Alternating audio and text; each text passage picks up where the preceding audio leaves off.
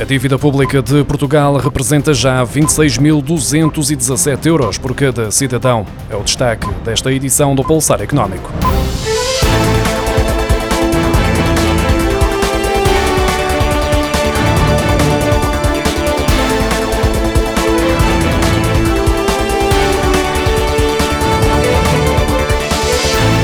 Em março de 2020, antes da pandemia de Covid-19, a dívida pública per capita, ou seja, a dívida das administrações públicas dividida pelo número de habitantes, correspondia a 24.629 euros. Já em outubro de 2021, esse valor estava nos 26.217 euros, o que significa que a dívida pública aumentou 1.588 euros por pessoa, um crescimento de 6,4% no espaço de cerca de um ano e meio. Estes números mostram o agravamento do endividamento público durante a pandemia, tendo em conta a elevada intervenção do Estado na atribuição de apoios a cidadãos e empresas e também à despesa com o Serviço Nacional de Saúde, o que terá implicações no futuro, seja com aumento de impostos, seja com redução da despesa ou, num cenário mais agravado, ao surgir de uma nova crise das dívidas soberanas na zona euro. Em novembro, o valor mediano de avaliação bancária para efeitos de concessão de crédito à habitação fixou-se em 1.272 euros por metro quadrado, tendo aumentado 1,7% face a outubro, de acordo com os dados divulgados esta terça-feira pelo Instituto Nacional de Estatística. Todas as regiões apresentaram aumentos face ao mês anterior, à exceção do Alentejo e da região autónoma da Madeira, que mantiveram o mesmo valor. As maiores variações registaram-se no centro, com mais 2,2%, e no Algarve, Algarve, com 2,1%, em comparação com o mesmo período do ano passado. O valor mediano das avaliações cresceu 11,2%, com a variação mais intensa a registrar-se na área metropolitana de Lisboa, com 11,1%, e a menor na região autónoma dos Açores, com 0,5%.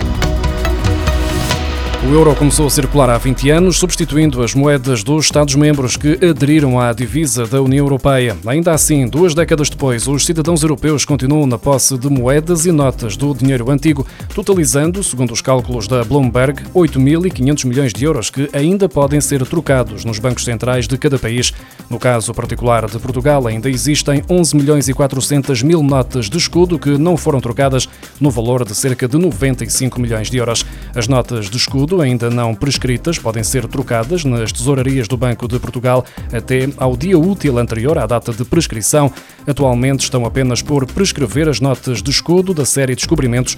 A troca poderá ser feita até 28 de fevereiro de 2022 e prescrevem no dia seguinte, 1 de março de 2022. O consumo de eletricidade em Portugal aumentou 4% em novembro, segundo as estimativas rápidas da Direção-Geral de Energia e Geologia. Esta evolução ocorreu num período em que o frio motivou o recurso a equipamentos de aquecimento.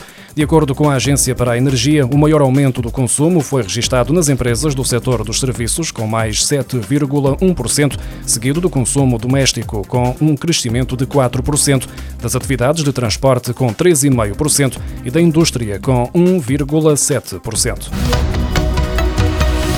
O Ministério da Ciência, Tecnologia e Ensino Superior anunciou esta terça-feira que já foram transferidos 22 milhões de euros para os consórcios liderados pelas instituições de ensino superior para a implementação dos programas Impulso Jovens STEAM e Impulso Adultos no âmbito do Plano de Recuperação e Resiliência. O valor é referente a 31 dos 33 contratos aprovados ao abrigo dos programas assinados este mês, que prevêem 12 milhões e 700 mil euros destinados ao programa Impulso Jovem STEAM e 9 milhões e 300 mil euros ao programa programa Impulso Adultos. Nos próximos dias vão ainda ser ultimados e assinados os restantes dois contratos com a Universidade do Algarve e com a Universidade da Madeira. O programa Impulso Jovens STEAM visa promover e apoiar iniciativas orientadas para aumentar a graduação superior de jovens em áreas como ciências, tecnologias, engenharias, artes e matemática. Já o programa Impulso Adultos tem por objetivo reforçar e diversificar a formação pós-secundária, garantindo a reconversão e atualização de competências através através do desenvolvimento de soluções de qualificação flexíveis. Os trabalhadores que tenham de faltar ao trabalho para ficar com os filhos face ao encerramento das creches e ATL têm de entregar às suas entidades empregadoras as declarações para requerer o apoio excepcional à família, cabendo às empresas remeter esses pedidos para a Segurança Social entre 10 e 20 de janeiro, relativamente às faltas dadas em dezembro.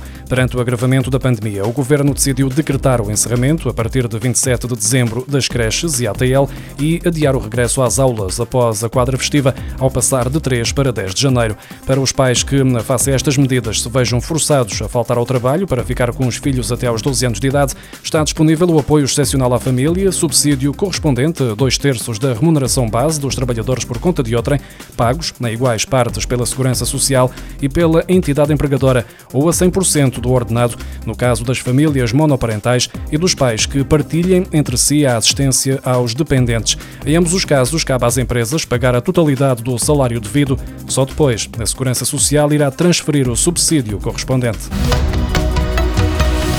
As empresas que estejam agora obrigadas a fechar devido ao aumento de casos de infecção por Covid-19 podem aderir ao layoff simplificado, mesmo que tenham pedido anteriormente ao Instituto do Emprego e Formação Profissional o novo incentivo à normalização. O esclarecimento foi dado esta terça-feira pela bastonária da Ordem dos Contabilistas Certificados, Paula Franco, numa comunicação sobre os apoios definidos para minimizar o impacto das novas restrições na economia.